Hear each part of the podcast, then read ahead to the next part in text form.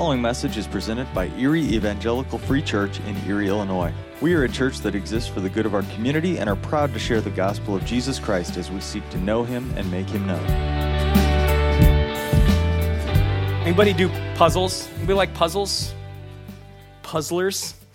Uh, we used to do a lot of puzzles growing up, and now my kids are to the age where they, they've started doing puzzles. So we're doing more and more puddle, puzzles together.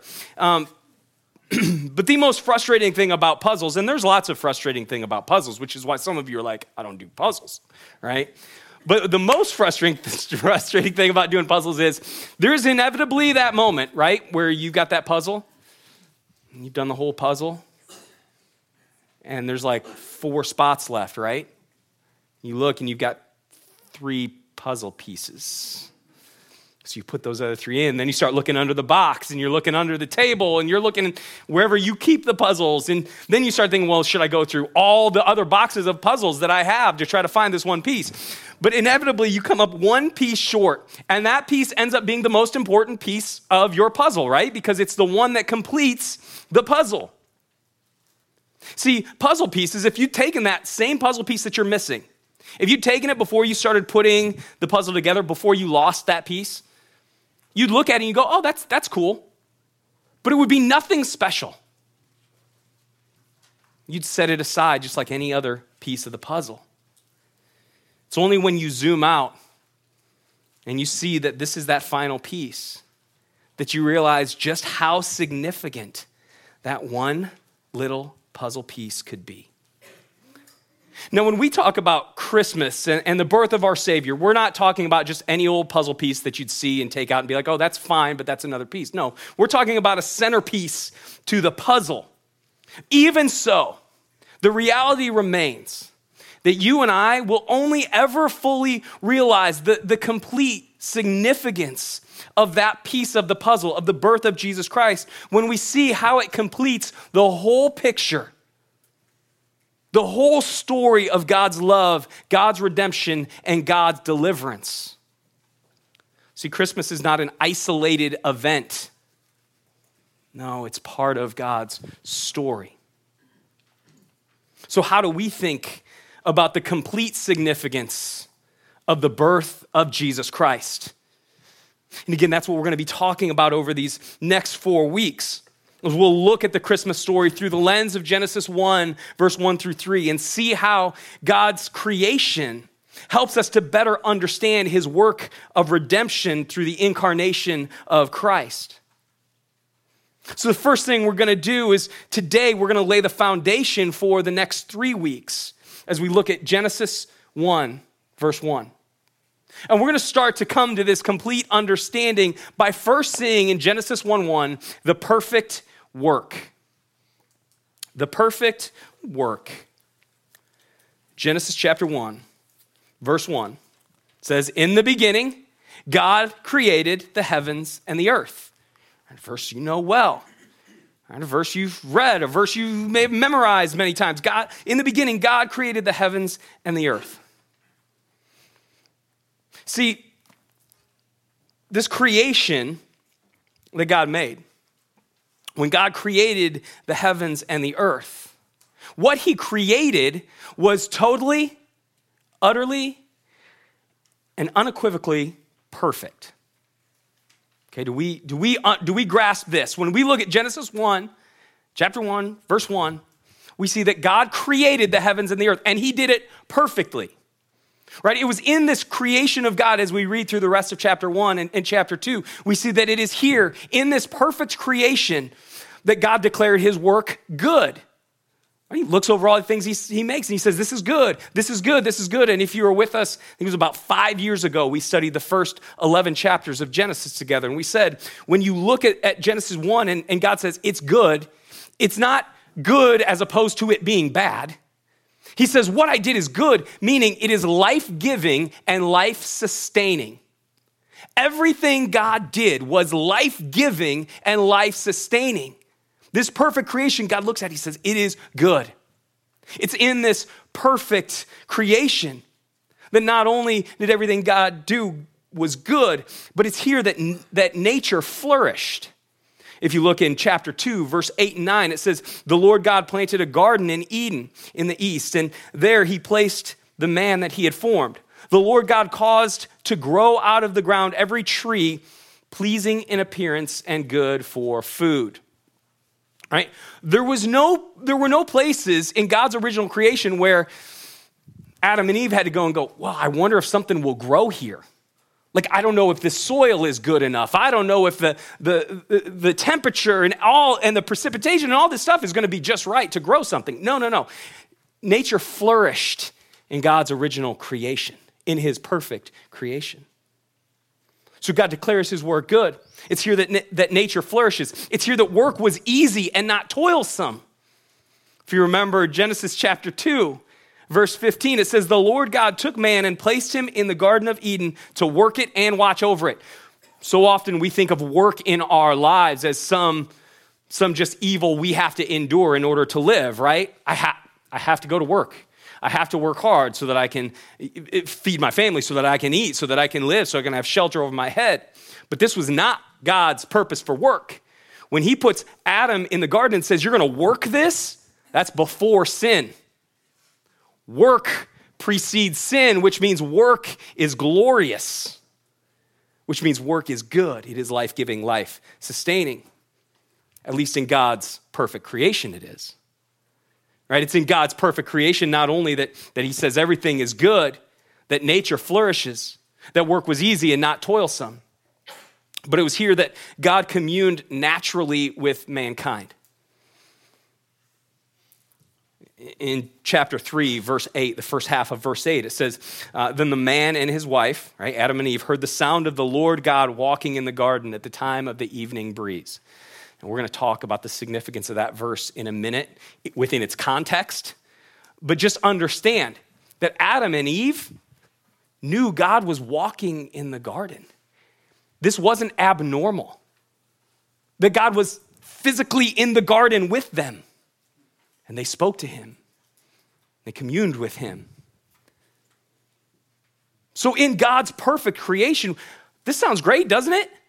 Everything's good, nature flourishes, your work is easy. You have a very natural physical communion with God. Doesn't that, does that sound good to anybody else? Is it just me? That sounds awesome. So, what happens? Why is this not the case? Well, you know the answer Adam and Eve. They messed it all up when they brought sin into the picture. Right? And always we have to remember we can't be too hard on them because if it had gotten to, to us, we would have messed it up. So be thankful that it was them and not us. But Adam and Eve bring sin into the picture. When we talk about Christmas, we talk about the coming of our Savior. We have to ask the question why does our world need saving? Why does the world need saving? It's not because of some flaw in God's design or his creative effort, but it is because of our sin, our sinful nature, and our sinful choices. I, when I was in college, I, I, worked at a golf course a time, and there were these uh, this certain group of guys who were members at this golf course. is a private club, um, and every time a brand new like golf club or golf ball would come out, they would buy it. Like the day it came out, they had it in their hands.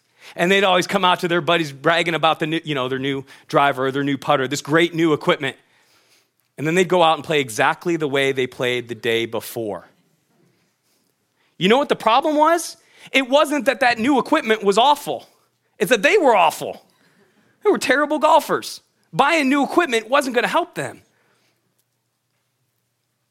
It wasn't the club's fault. It was their fault so too is God's work perfect. And we can never, ever, ever forget this that God's work is perfect. It is we who are imperfect. It is our sin that causes the problem. But the fact that God's work is perfect gives us two implications that I want, I want to bring. It has many, many implications in our lives, but let me give you just two that I want to focus on this morning. First, the fact that God's work is perfect means that God doesn't make mistakes. God makes no mistakes, not in his creative act, not in his commands, not in his laws, not in his structure of society, of worship, of humankind, not in his judgment, and not in his redemptive plan. Jesus Christ was not God's plan B, as we mentioned earlier. The world needs saving. But it's not because God messed up, it's because we sin. Okay, so God makes no mistakes. The second implication of God's perfect creation is this that God's creation is meant to be a blessing. God's creation is meant to be a blessing. Let me remind you of something this. I heard this a, a couple weeks ago, and, and I know this like intellectually, but I had never really thought of it this way. Always remember the Bible starts in Genesis 1 and not Genesis 3. The Bible starts with God's perfect creation, not the fall and not the messed up world in which we live in. See, too often we come to our, our perception of the world around us and we're like, well, why would God allow this? Well, why would God do this? If God is really, like, if He really loves me, wouldn't He do? Hold on a second. Remember, the Bible starts in Genesis 1. God did everything perfectly and gave us everything we could ever need and ever want. And it wasn't enough for us, so we messed it up. And even with all of that, we still are blessed to live in God's creation. Well, we are blessed to wake up this morning, to have life in our bodies, to breathe the air into our lungs. We're blessed to see the beauty of the mountains and the forests and the rivers and the lakes and the oceans and the sunsets and the sunrises and the snow and the rain. To see the, the deer and the giraffes and the birds and every other thing in God's creation. There's so much beauty around us that we are blessed to see. It means we are blessed, even more than all of that, to be called children of the Most High God, co heirs with Jesus Christ. Even though God gave us perfection and we chose instead to live in imperfection, He still allows us to be a part of His family and a part of His kingdom. See, we are blessed because God is perfect, because He makes no mistakes, because He gave us a world that continues to work. Every horror every heartache, every struggle, every battle of this world is the result of our wickedness, not God's failure. Do we recognize the beauty and the majesty of God's design for his creation? When we look around us, do we focus on all the negative stuff, everything that's wrong? Or can we step back and go, but I serve a perfect God? And look at all he has done because he is perfect and he makes no mistakes. God's perfect work was broken by our sin. Okay, let's keep going with this then. Well, what, is, what does that mean? Well, what it means is because sin has broken perfection, it means that someone must bear the weight of responsibility. Someone must bear the weight of responsibility. From Genesis 1 1, if you flip over to, to chapter 3 and verse 8 and 9. And again, we read part of this verse before, but we're, not, we're going to look at it and what's, what's happening here. And what happens when you get to Genesis chapter 3, verse 8 and 9 is that um, Adam has stood by and allowed his wife to be deceived by the serpent. He didn't take his stand as the man God had created him and called him to be. And so his wife fell into sin. And so he fell into sin. And so now Adam and Eve have, have rebelled against God, against his creation, against his goodness, against his provision. And they've realized it. So they've run off to hide. And in Genesis 3, verse 8 and 9, it says this The man and, and his wife, heard the sound of the Lord God walking in the garden at the time of the evening breeze. And they hid from the Lord God among the trees of the garden. Verse 9 says So the Lord God called to the man and said to him, Where are you? Where are you? What's God asking here? Does he not know where they've hidden? Is God playing hide and seek with them? No. He is God. He knows exactly where they are. What God is asking here, essentially what he's saying is Adam, Eve, do you guys have any concept of what you've done? Do you have any idea what you've done? Do you know what you've surrendered for this moment of getting what you think you want? Do you realize what the consequences are now going to be?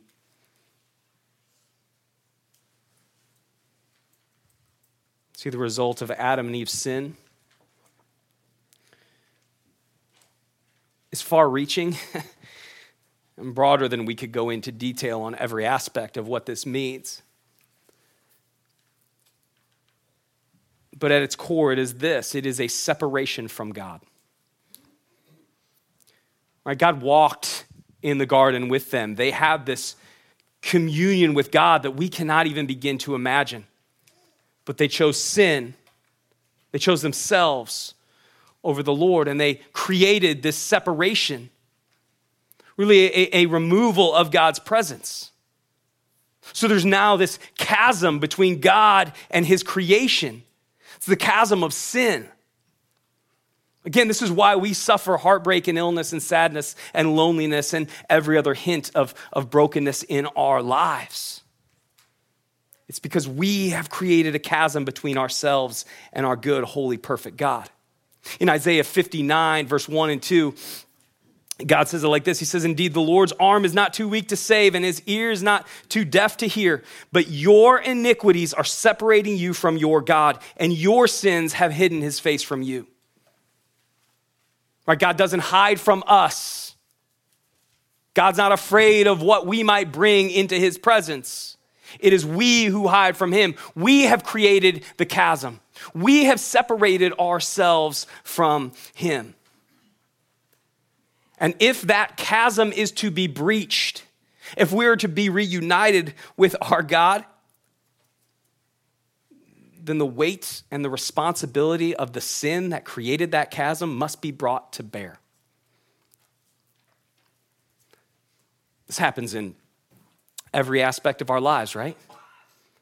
I ran across this week a, a couple paragraphs of, of the signers of the Declaration of Independence and a little, little information about kind of what, what happened to these guys. And I, I want to read this to you. It says 56 men signed the Declaration of Independence. Their conviction resulted in untold suffering for themselves and their families. Of the 56 men, five were captured by the British and tortured before they died. 12 had their homes ransacked and burned. Two lost their sons in the Revolutionary Army. Another, another had two sons captured. Nine of the 56 fought and died from wounds or hardship in the war. Carter Braxton of Virginia, a wealthy planter and, and trader, saw his ships sunk by the British Navy. He sold his home and properties to pay his debts, and he died in poverty. At the Battle of Yorktown, the British General Cornwallis had taken over Thomas Nelson's home for his headquarters. Nelson quietly ordered General George Washington to, to open fire on the Nelson home. The home was destroyed and Nelson died bankrupt. John Hart was driven from his dying wife's bedside. Their 13 children fled for their lives. For over a year, he lived in the forest and in caves, returning home only to find his wife dead and his children vanished.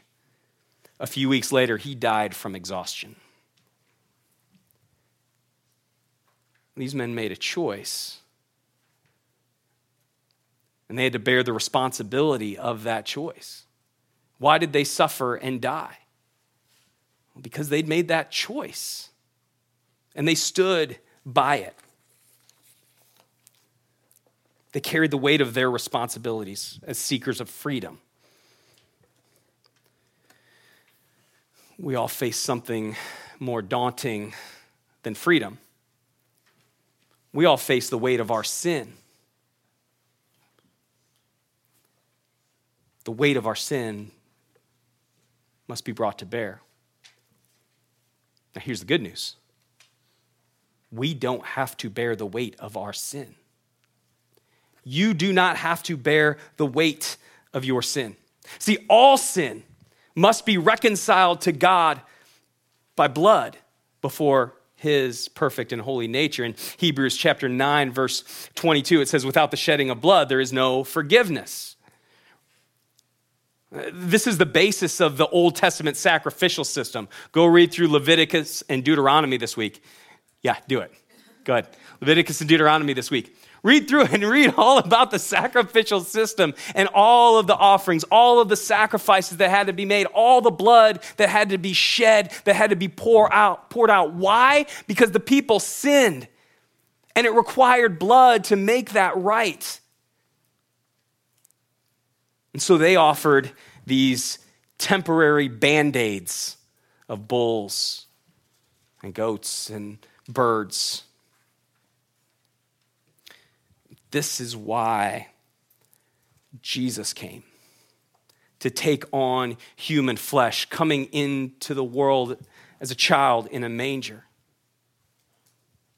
So that through his perfect life and through the sacrificial death of that perfect life, and through the victorious resurrection that followed the sacrificial death, Jesus would take on the full weight of the responsibility for our sin upon his own shoulders and bear that weight, bear that burden once and for all.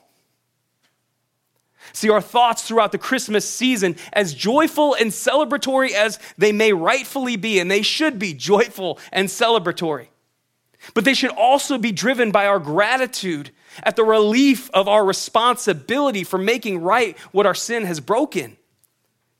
Right? And that doesn't mean we don't have any responsibilities in this life. We just trust in Jesus and I can do whatever I want and it's all okay.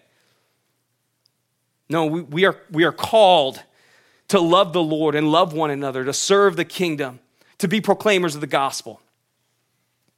But when it comes to our salvation, to our reconciliation to a good, holy, and perfect God, we don't bear that weight because we can't. It would crush us. And so Jesus came and bore the weight of that responsibility on our behalf. Listen, do we realize the immensity of the weight that we bear when we try to take on life on our own? The immensity of the weight we would bear if not for Jesus' life, death, and resurrection. See, God's work is perfect but our sin has messed it up. And as great a bummer as that is, we thank God for what he would do through Jesus Christ. See, when Jesus came, he brought the initiation of, re, of recreation, the initiation of recreation.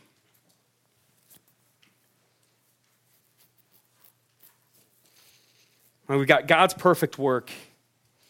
We've got this brokenness of sin that really brings everything evil and, and, and heartbreaking and difficult into this world and into our lives. But even all the way back in Genesis, in Genesis chapter 3, God promised the defeat of Satan, promised the defeat of sin and its power over mankind when God tells Adam and Eve the, the results of their sin, what they would have to suffer and struggle through in this life, he also turns to the serpent and he says, Whoa, whoa, whoa, you're not getting out of this. Let me tell you what's going to happen. And in Genesis 3, verse 15, God says, I will put hostility between you and the woman, and between your offspring and her offspring. When it says her offspring here, it's talking about Jesus. He, Jesus Christ, the Messiah, he will strike your head and you will strike his heel. He will strike your head and he will strike your heel. Now, if you have the, the NIV, which is the way I learned this growing up, it says he will, um, he will crush your head, right? And you will strike his heel. Um, in in the, the Hebrew language, what it says Jesus is going to do and what it says Satan will do is the same word, right? So here it says he will strike your head and you will strike his heel, right? It's same word. But let me ask you this Would you rather take a shot to the head or a shot to the heel? Will you want somebody to punch you in the head or punch you in the heel? Show hands, who wants head? No, nobody? No. Why? Because that's that's game changer right there. See, God's redemption, his reclamation of his creation was initiated in Jesus Christ. Is initiated when the word became flesh and dwelled among us as it says in John 1:14 right? The word the word became flesh. The word is Jesus. The word became flesh and dwelled among us in a couple weeks we're going to talk about this this this verse and the significance of this word dwelled right or tabernacled among us it says, When the Word became flesh and dwelled among us, we observed his glory, the glory as the one and only Son from the Father, full of grace and truth. See, Jesus came to initiate our redemption by his life, his death, and his resurrection. And what's even greater than that is that that word will return to complete God's redemption and to reset what our sin has broken. You go all the way to the end of this story in Revelation 21, verse 5. It says, The one seated on the throne says, Look, I am making everything, anybody know? New. I'm making everything new. Now, you can get into some theological discussions with people as to what new means. And some people say, well, the, the world's going to go away. God brings this brand new creation. Some will say, well, God is, is um, restoring our creation back to the way He originally made it. Great, study it, figure out what you think. It doesn't matter. That's not the point. That's missing the, the, the forest for the trees. Because what God is saying is, it's all going to be taken care of. There's no more fear. There's no more pain. There's no more suffering. There's no more tears. There's no more struggle. Why? Because I've made it all new. I've taken away your sin, I've removed it from the equation. And you are left only with my goodness, my glory, and my love for you. Listen, I don't care if I'm living in a restored earth or a brand new earth, because I get that presence of God. Jesus initiated our redemption at his birth, and he will bring it to completion to all creation through his eternal victory when he returns. Here's why this is so important for us to remember. Because our salvation in Jesus Christ is not about a better life on earth. It's not about a more fulfilling sense of our effort, our work. It's not about us being better people. it, it is all of those things, but it's about so much more. Because Jesus came to earth to bring God's redemption, we have the promise of eternity in God's perfect presence, in His restored creation, in that perfect creation that God gave to Adam and Eve. That should change the way that we interpret our idea of, of life. Because life is no longer about some 80 years of being happy or successful. It's about reflecting on Christ through every thought, every word, and every deed right now through all of eternity. This understanding should fix the way we view our work and our efforts in this world because it's not about finding satisfaction or, or leaving a legacy. It's about cultivating uh, godliness and Christ likeness for the world around us to see. so that they have a reflection of this good, holy, and perfect God that we serve, that we love, that we know. It alters our entire concept of salvation because it moves us away from some cheap grace fire insurance of, I got to believe in Jesus so I don't go to hell, to reminding us of why we believe in him. Because he is exactly who he says he is, and he does exactly what he says he will do. Because his glory is unimaginable to us. And as unimaginable as it may be, we will get to experience it and know it in ways that make no stinking sense to your brain or my brain. See, this Christmas season, we think back, we reflect on, on that moment, that birth of Jesus in a manger. But it should also draw us to, to look ahead to the complete and perfect, completed work that brings that union with our God, with His love, with His power, and with His deliverance. Because through Jesus' birth, we have the initiation of that recreation. Again, the Christmas story does more than tell us about the incarnation of God. It does that. It does more than tell us the start of God's redemptive work. Very importantly does that too.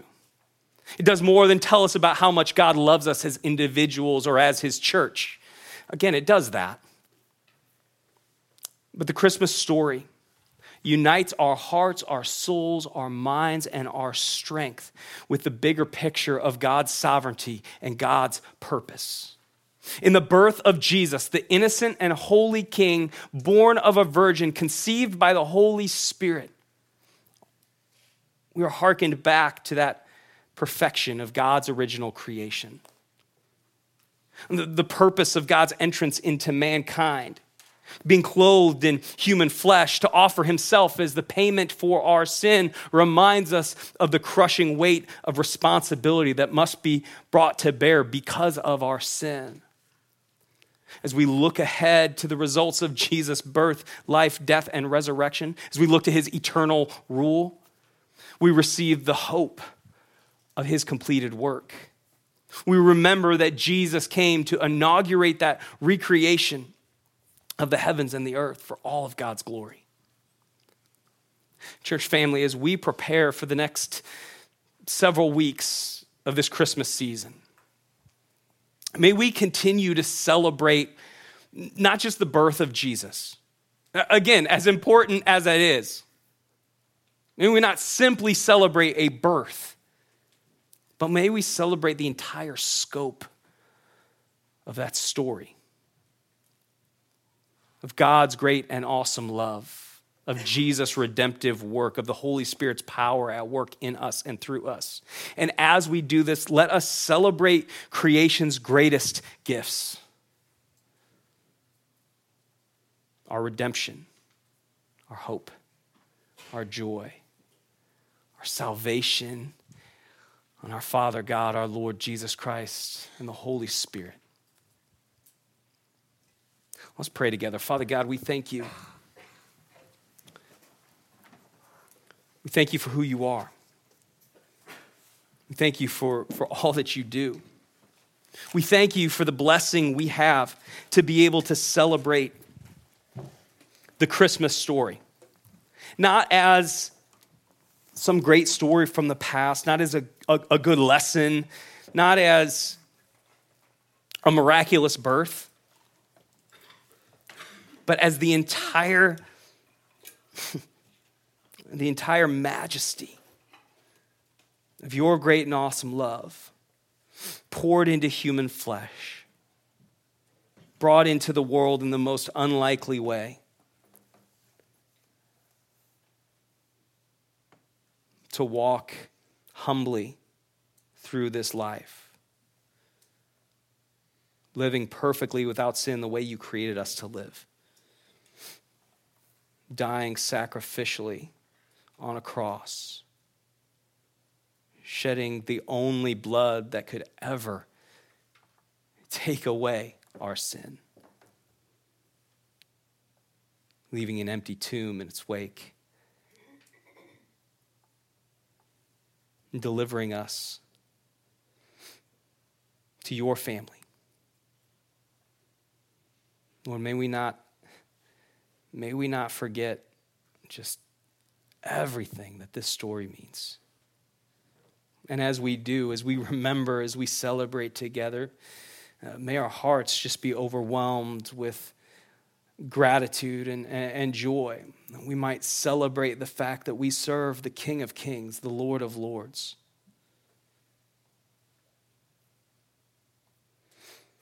And may we share that with the world around us. Lord, we love you. We thank you. We praise you. In your great and awesome name, amen. Thank you for listening to this week's message. If you'd like more information about Erie Evangelical Free Church or our ministries, please visit www.erieefree.com or join us in person at 1409 16th Avenue, Erie, Illinois.